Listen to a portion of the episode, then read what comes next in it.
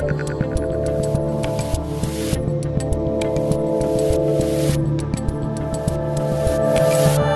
hello there. I'm your friendly neighborhood YouTube host, Dave Rubin, and this is the Rubin Report Direct Message for March 1st.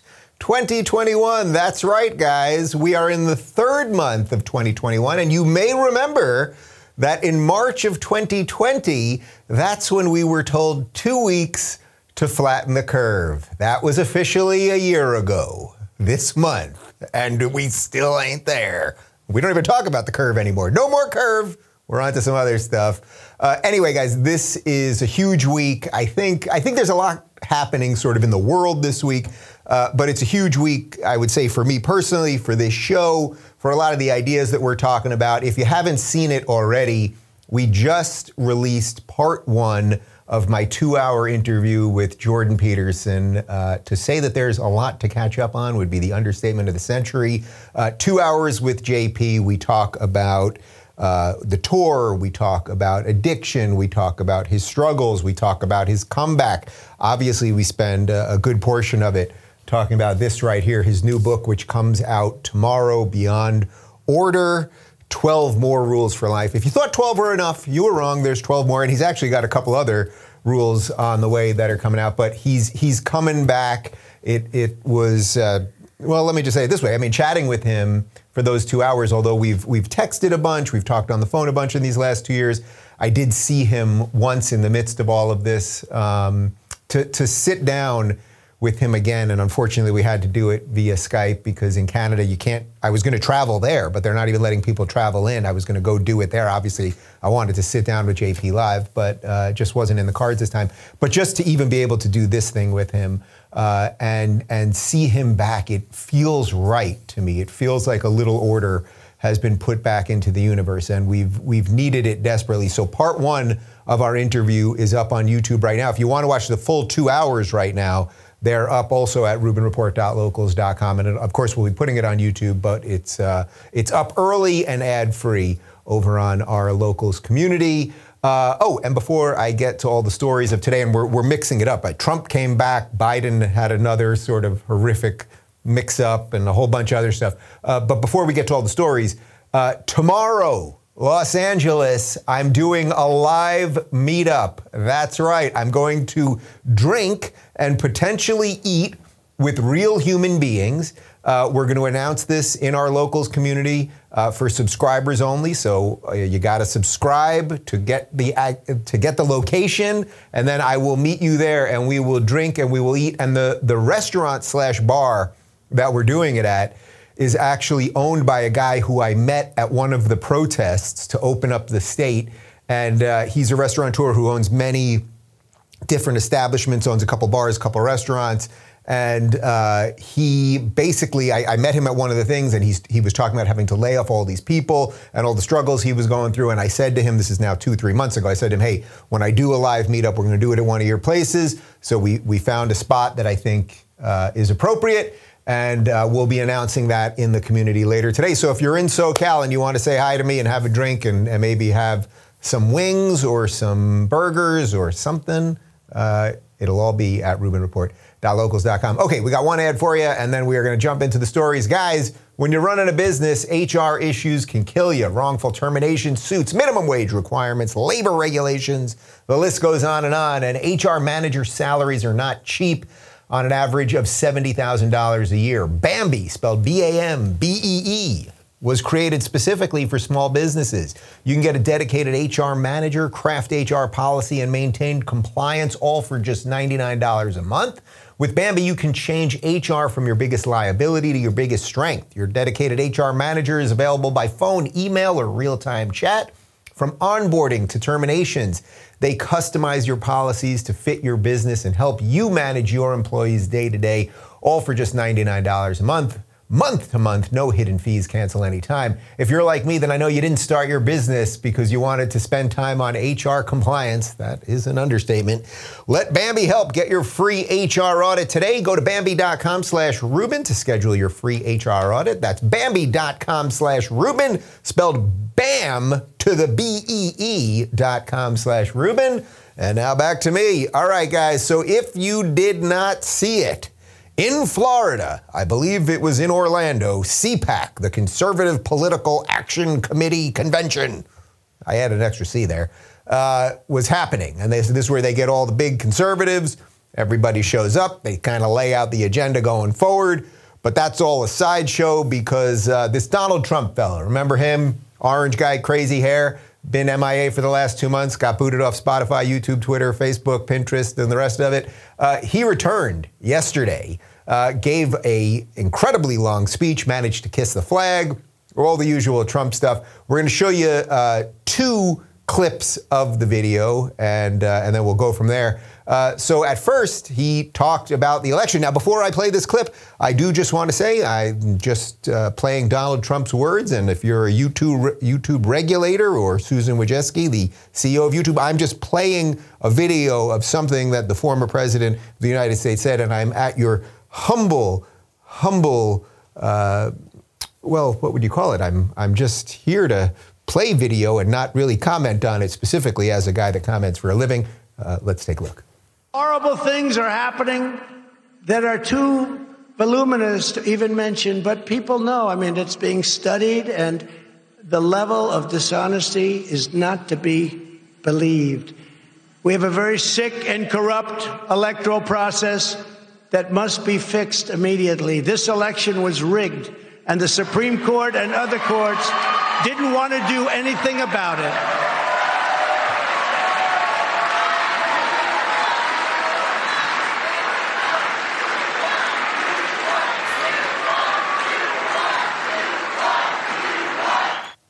Right, so those are the words of Donald Trump. This election was rigged. I'm not even commenting on that specifically at this point. And I don't mean that because of the the YouTube situation, right? I mean, this is why we put all our videos on on locals anyway. Um, there's some interesting things happening even this week now. Uh, Atlanta, uh, sorry, Georgia, although it's specifically happening in Atlanta, is looking at their election security. There are different states now looking at their election security. So hopefully, regardless of what you believe happened, regardless of what actually happened during the election, hopefully we can tighten up our our elections in general and and give them a higher level of transparency because the very people who said four years ago the election was rigged are the very people who say you can't look at it now and it could have been vice versa if we had just done it the other way. Uh, so I think in general, making sure we have more transparent elections, making sure more people believe that the process is valid is legit, I think that is basically good. But it was interesting to me because I was a little surprised that Trump went down that path during the speech because that sort of, in essence, the ship has sailed, meaning the ship for the last election obviously has sailed, right? We're, we're, we've moved on. Joe Biden is the president of the United States, whether you like him or not. So I was a little surprised to see Trump do that. Uh, Trump then went on to, to go right back into the culture war. Surprise, surprise. And he had this to say about trans women in sports. All of a sudden, somebody comes along and beats it by a hundred pounds. Boom, boom. Now, young girls and women are incensed that they are now being forced to compete against those who are biological males. It's not good for women. It's not good for women's sports, which worked so long and so hard to get to where they are. The records that stood for years, even decades, are now being smashed with ease. Smashed. If this is not changed, women's sports as we know it will die. They'll end. It'll end. If you miss nothing else about Trump, I mean, just the little body motions, you know, just the boom, boom, like just just that is, is good enough. Um, look, the reason I wanted to play this clip is because this culture war stuff is just not going anywhere. You may have seen that even last week, Amazon decided to ban a book related to transgender issues and young people transitioning. As you guys know, I've had Abigail Shrier on, who wrote a phenomenal book about the sort of epidemic of young girls transitioning. Her whole point is there's nothing wrong with being trans, but then when we see massive numbers of, in this case, young girls transitioning, it's something to look at. It's something that we can, we should honestly be able to discuss. And then when you look at things like having, you know, the the health and the health is it the health and homeland secretary, not health and homeland secretary, but the the deputy uh, health secretary Uh, this Rachel Levine, she being uh, going through the nomination process last week, talking about how young children should be given puberty blockers and it should be up to the children, not to the parents. It's like it's just like another sort of unfurling of so many of the things that we're seeing right now.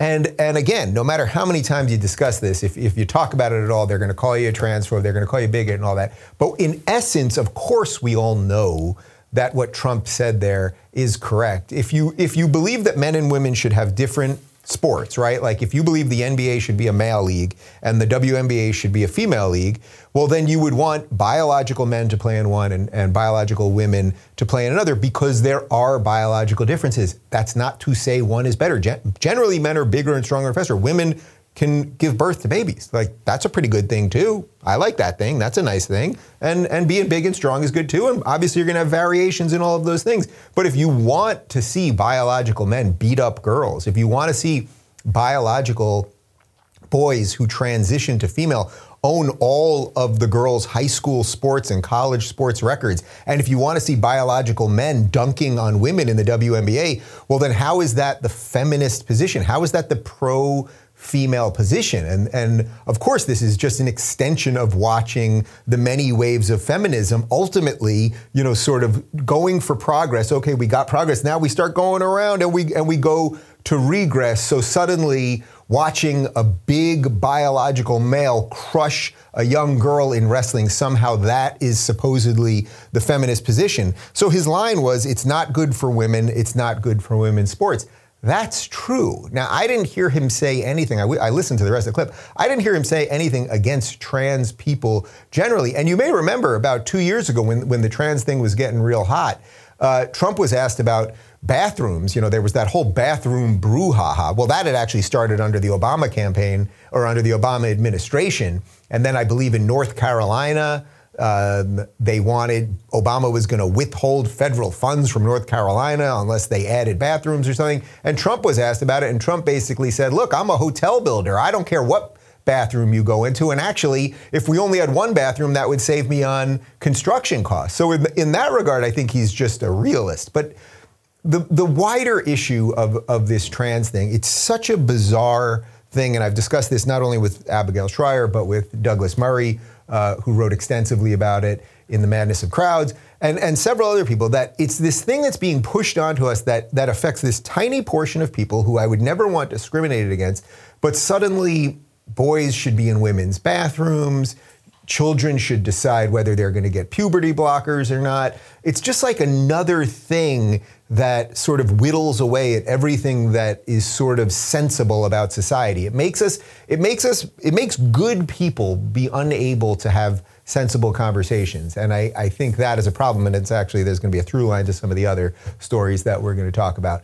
Uh, but moving forward, because I am having this live uh, get together, this live meet and greet, this live happy hour tomorrow. And again, if you want to join me in SoCal, in Los Angeles, live, actually get to shake my hand, you can go to RubinReport.locals.com. I'll be announcing it for subscribers only a little bit later today. Uh, well, our governor here, Gavin Newsom, as you know, we are the last right now, the last state that has indoor dining still closed. So I just want to be very clear. This weekend in LA, it was 80 and sunny. It was absolutely perfect, no cloud in the sky, no humidity, absolutely perfect weekend and we do not have indoor dining. We have outdoor dining, we limited. Okay, we get it. There's no science behind any of this and the rest of it. Well, Gavin Newsom, who of course was caught at French Laundry, one of the most expensive restaurants in the United States, with 22 other people eating indoors in the midst of all this. Their bar bill was $15,000. Yes, the bar bill was $15,000. Well, you're not going to believe this, but he posted uh, a TikTok with George Lopez inside a restaurant in a county where indoor dining is banned. The guy's a freaking genius. Let's take a look. How do I find out if I can get a vaccination? George, you got to go to myturn.ca.gov. Wait a minute. Thank you, Governor. It's wonderful to be of service, George. Okay, so first off, they're indoors. They're not supposed to be inside a restaurant. There's a little question as to whether they were actually eating or not, but let's let's show the, the photo real quick. This was shared by Chef Andrew Gruel, who's been one of the most outspoken fighters against lockdowns. He's the owner of Slapfish Restaurant in OC. So there you can see that there's a bunch of cups on the table. It appears that people were drinking and probably eating, and they're inside the restaurant. I mean, you're not supposed to be inside the restaurant except, okay, you can come back to me. You're not supposed to be inside the restaurant except if you're using the bathroom. So I actually ate outdoors for the second time in a year in Los Angeles the other night. We ate outdoors, and then I was able to go inside the restaurant to pee, and then I came back outside and had dessert. Um, but it appears he was doing something inside, which you're not allowed to do. Uh, and it's and, oh, and by the way, George Lopez's mask is falling below his nose. So it's just like the endless cascade of bullshit from these ridiculous human beings who don't live by the rules that they want you to live by. It's just absolutely endless. Which reminds me that if you did not see it, on Friday we did a panel all about the craziness of California. And I thought that Rick Grinnell, our former ambassador to Germany, who's been hinting about a run for governor, I thought that he was going to maybe announce on the show. He kind of hedged a little bit, although he at CPAC, he was also at CPAC. Uh, he kind of didn't didn't say no to it. Let's put it that way. Uh, but comedian and my friend Adam Carolla, uh, he kind of said he might just do it. That things have gotten so bad in this ridiculous state that he might run for governor. So it's very exciting that we've got almost 2 million uh, signatures on the recall to get rid of Gavin Newsom. We only needed 1.5. But I tweeted this this morning and I was thinking about this. If you didn't watch this show or if you didn't play along on Twitter or wherever you get your news outside of mainstream, would you have any idea that there's even a recall of Gavin Newsom happening? Not just that a, a recall is happening, but that the recall has hit the number of signatures required to trigger the recall. And not only that, it's uh, gone above and beyond that by about 25%. Has CNN spent one minute? Could some of you that are internet sleuths out there, could you do a little research on ESPN? Maybe go to CNN.com, do a little. Uh, do a little search in there and see if CNN has done absolutely any reporting on this. I mean, think about it. The governor from the biggest state in the United States with the most electoral votes. You know, it has one of, it's something like in the top 10 economies of the entire world, and it's just the state within the United States, um, has a recall happening for the governor, and nobody's talking about it except those of us online. Which you think that might have something to do with why they're always looking to ban people online because we're the ones that talk about reality. You think there's a connection there? I'm starting to think about it.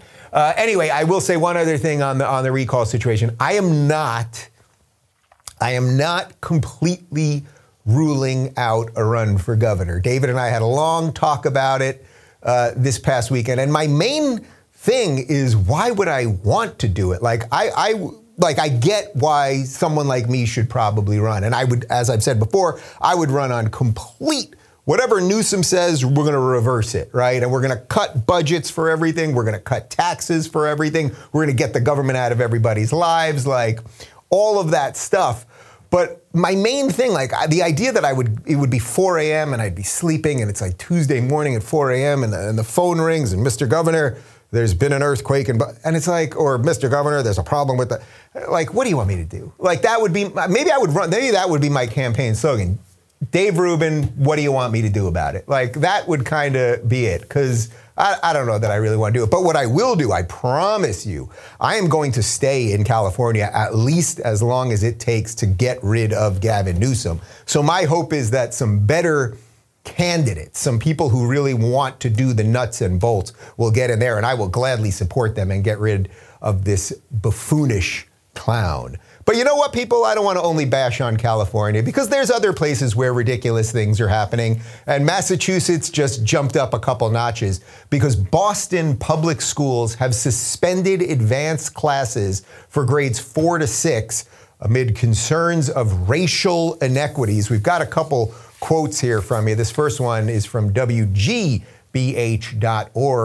a selective program for high performing fourth, fifth, and sixth graders in Boston has suspended enrollment due to the pandemic and concerns about equity in the program, GBH News has learned. Okay, so they've suspended, you know, classes that allow for students of a certain academic rigor to be separated from other students, partly because of the pandemic, but also because of that magic word that we keep hearing equity. Well, they go on to, to say, A district analysis of the program found that more than 70% of the students enrolled in the program were white and Asian, even though nearly, nearly 80% of all Boston public school students are Hispanic and black. All right, so let's pause there. So if you if you look at that at just the very sort of surface level, you might say, okay, we've got a real problem here and perhaps there is a problem at some level. If in the higher functioning classes, the classes that you have to have better grades to get into, you're having this proportion of white and Asian students that is this, and yet most of the school population is black and Hispanic, uh, and they're not getting into that. Now, we can have all sorts of discussions on why that's happening. Does it have anything to do with the family unit? Does it have anything to do with culture? Does it have anything to do with study habits and all of these things? Does it have anything to do with big government programs that have incentivized the breakdown of the family? All of the stuff that Larry Elder and Thomas Sowell and others have talked about. But we're not going to talk about that, right? We're just going to talk about equity. So, in essence, what they have decided to do is blow apart the idea that if you work hard and get better grades, you should be in better classes because we can push you harder. You know, there's a there's an episode of The Simpsons very early on. This is maybe season four or season five, where Bart is struggling in school, so they put him in the slower class, right? And then there's kids like eating glue and picking their nose and everything. And Bart looks at the teacher and he says, uh, "Let me get this straight. Let me get this straight." Uh, we're in the slower class and you're going to help us by teaching us even slower. And in essence, that is what equity is. So we're going to just say, okay, it doesn't matter if you work really hard and you're and maybe you have you're God gifted with some great intellect and your parents help you study and all that stuff. We're just going to keep everybody in the same thing so that it looks like we have equity. So we'll have 33% white people, 33% black people, 33% Hispanic people. We'll all be robots, equal, equal, equal. You see why this is a problem? So to eliminate, you know, I remember when I was in high school, my school, uh, I went to a, pretty good high school. It was a blue ribbon high school. We were, we were, my parents and the whole community was very proud of that. It was a public school. I, you know, these days I don't know how anyone could send their kids to a public school. But we had the way we broke it down was there was track one, that was the best track. So if you were the best academically, you were in track one classes, and track two was was the middle, and track three was the lower one. And I think there might have even been a, a lower one beyond that. I was in mostly track two classes, and I was usually kind of at the higher end of the track two classes. And I had a couple things like social studies and English, which I was good at, that I was in track one classes. I wasn't particularly good in math or science, so I was in track two in that. Um, and I had friends that were in some track three and some track two, and it was pretty rare if you were in you know a bunch of track ones and then a track three. But you'd have they could then say, oh, you were good at different things. We can help you in different things. You'll have different competition in different classes. If you really care about this one thing and work very hard at it, you might get better at it here. This idea that equity will fix everything. It's it's not going to be equity to raise everybody to the same level. It will be equity to destroy people to a certain level. And they'll just constantly be saying, "Okay, we want everybody equal." So it's like, well, you can't get everybody to the best. So but what can you do? You can definitely take the best and get them lower, at least force them to be lower. Uh, Superintendent Brenda Cassellius had this to say There's a lot of work we have to do in the district to be anti racist and have policies where all of our students have a fair shot at an equitable and excellent education. Well, she's saying it right there. She wants them to have a fair shot at an equitable education. Equitable. Just as Kamala Harris tweeted out in that ridiculous cartoon two days before the election, Equitable means we'll all end up in the same place. So we'll have a bunch of very, very average people, and the system will actually discriminate against those who succeed based on their skin color. So that if you are an Asian student who is succeeding and working hard and all those things, sorry, we're going to have to punish you, just like Harvard makes it harder for you to get in there. Why are we doing it? Because we like diversity. We're tolerant. You know, we like equity. It, it really is seriously dangerous stuff. And, uh, you know, I mentioned on the show last week, and I've written about it before, and you, you guys know David and I are working on expanding our family, and we've, we've had some hiccups, but we got a little bit of good, good news this morning, and we're, we're going to keep moving forward with that. But I know without question, even if I have to work for many more years than I would ever want to work for, like I am in no way sending my children to, to public school. It would be impossible at this point. And you know, one of the things, and I, I wrote it in that book that's over my shoulder about defending liberalism, one of the things that, that enabled me or allowed me to continue calling myself a liberal, a classical liberal, an old school liberal, was that I did believe in some level of state education, right? So this is where generally more conservative people at this point are for school choice, they're for charter schools, they're for private schools, they're for homeschooling. I've tried to stake out the position that one of the roles for government is public education. I think that's a that's an honorable goal. But I think the ideas of, of critical race theory, the ideas of social justice and equity, these things are so dangerous, so infecting, destroying absolutely everything that how could you send, how could you send your kid to a public school to be brainwashed? To hate you and think I mean this woman this superintendent Brenda it's like Brenda if if there's such racism at your school maybe you should look for another job. What what have you been doing all these years? Uh, Brenda did you just get the job? I'm guessing Brenda probably had the job for a couple years. Was she doing anything about racism? Why is it that in the last school year I know in 2020 we didn't have much school but in 2019 why wasn't Brenda screaming about all those white people getting too good of an education? I mean Brenda Brenda Come on, you see? You see what I'm saying here? These people are ridiculous. But in any event, it, it, makes it more difficult for me to defend public education. Like how how can anyone, if if this is what's going to happen, and when we have, you know, the Department of Education, a giant federal program that will be infected by these bad ideas and then send all these bad ideas down to the states, how could you as a responsible parent send your children to these schools? And then and then of course you, you add the Zoom element to it and just every other thing that's depressing kids and, and disconnecting them from each other and everything else. It's like we we really we're in dangerous times, folks. We're in dangerous times. But speaking of dangerous times, at least Joe Biden's in charge, right? Because that guy knows what's going on. Well, Joe Biden was giving a speech this weekend, and I know I could play these clips all the time.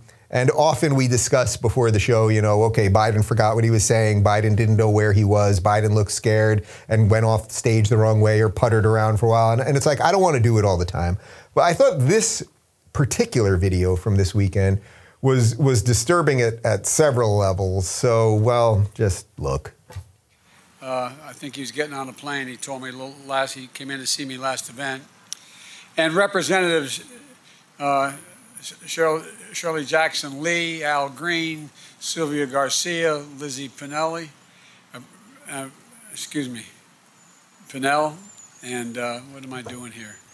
I'm going to lose track here. And uh, what am I doing here? I'm going to lose track here. All he was doing was reading names off a teleprompter. What am I doing here? I'm going to lose track here. Look, I am not belittling cognitive problems. I am not mocking people with dementia or, Alzheimer's. Uh, my grandma had dementia, and when I was doing stand up in New York and my days were a little free because I usually worked at night, I spent a lot of time going to doctors' offices with her. We went to geriatric. Uh, uh, doctors, we went to all of these different clinics. Like I've seen what the medications do, all of that stuff. Okay, so I'm not diminishing that. But it is very obvious that the leader of the free world has fairly severe cognitive decline. And as I've been saying for a long time, that is not the scandal. The scandal is everyone knows it. Dr. Jill Biden knows it, and she's abusing him. Barack Obama knows it. Hillary Clinton knows it. Kamala Harris knows it. The entire apparatus of the Democratic Party knows it. Joe Biden has access to the nuclear codes. Do you know that one of the things, one of the symptoms of dementia is erratic behavior, is sudden bursts of anger. I mean, really, like if you want to just like go with it, like you see where this could all end up in a horrible place. So the scandal is not that there's something wrong with him. We all know that. The scandal is the non scandal. The scandal is the fact that nobody talks about it. It's not on CNN. It's not on MSNBC. You don't see these, you see these clips again. You see them on Twitter. You see them in the in what is the real reality, but is but is suppose, supposedly the, the, the alternate reality, right? Something like that. Like that is why this is so dangerous. That's why I feel like it's worth playing those things. look, I know that reading a teleprompter, by the way, is not the most fun thing in the world. You know, when I do the ads, I do them off the teleprompter. So right now I can look directly in the camera, and we have a teleprompter set up there. Everything that I do on this show is off the top of my head. I mean, I have a couple notes here just so I know what order I'm doing things in, but I do these things off the top of my head. So I basically talk to you guys for a half hour. I know that I have four topics I want to get to, and then when I read quotes specifically, I have to read it off the prompter. Reading off the prompter actually takes a little bit of skill, and it's not for everybody. So I'm not sitting here saying that you have to read off the prompter perfectly. By the way, I flub things sometimes. Sometimes the prompter moves a little faster, sometimes it could be a little herky jerky whatever it might be. We, you all read something, you, you could be reading something to yourself and reread a sentence and go, oh, I, I missed that word, or whatever it might be. I'm not making about any of those little mistakes. That was, though, a man reading off a prompter, and all he had to do was read a series of names. And then suddenly, what am I doing here? Like, if you don't think that's a problem, if you can't see that, then man, then you're lucky, I suppose, because ignorance is bliss. Uh, all right, guys, uh, it is a big week. We've got a ton going on with locals. I can't wait to make some announcements in the next couple weeks. Like, we really got a ton of great stuff. And speaking of locals, uh, we are doing a live meetup in LA tomorrow night at a bar. And no matter whether Andrew Cuomo, the governor of New York, says the chicken wings are a meal or not, I might have chicken wings with you, good people. Uh, but we will definitely have beer and whatever else you're drinking. Uh, I'll be posting the location for subscribers only a little bit later at RubinReport.locals.com, so you can join us there. And then putting aside all of that, and more importantly than any of that, this is the week that Jordan Peterson returns. Uh, perhaps not fully just yet, but but I would say 80% of Jordan Peterson is back and, and, and probably more than that actually. And we have our two-hour interview with Jordan is up right now at RubinReport.locals.com. The video is up, the audio is up. Part one with Jordan is up on YouTube now. The full will be up later, but it was just unbelievable, truly unbelievable. I, like I honestly don't even have the words for it to to.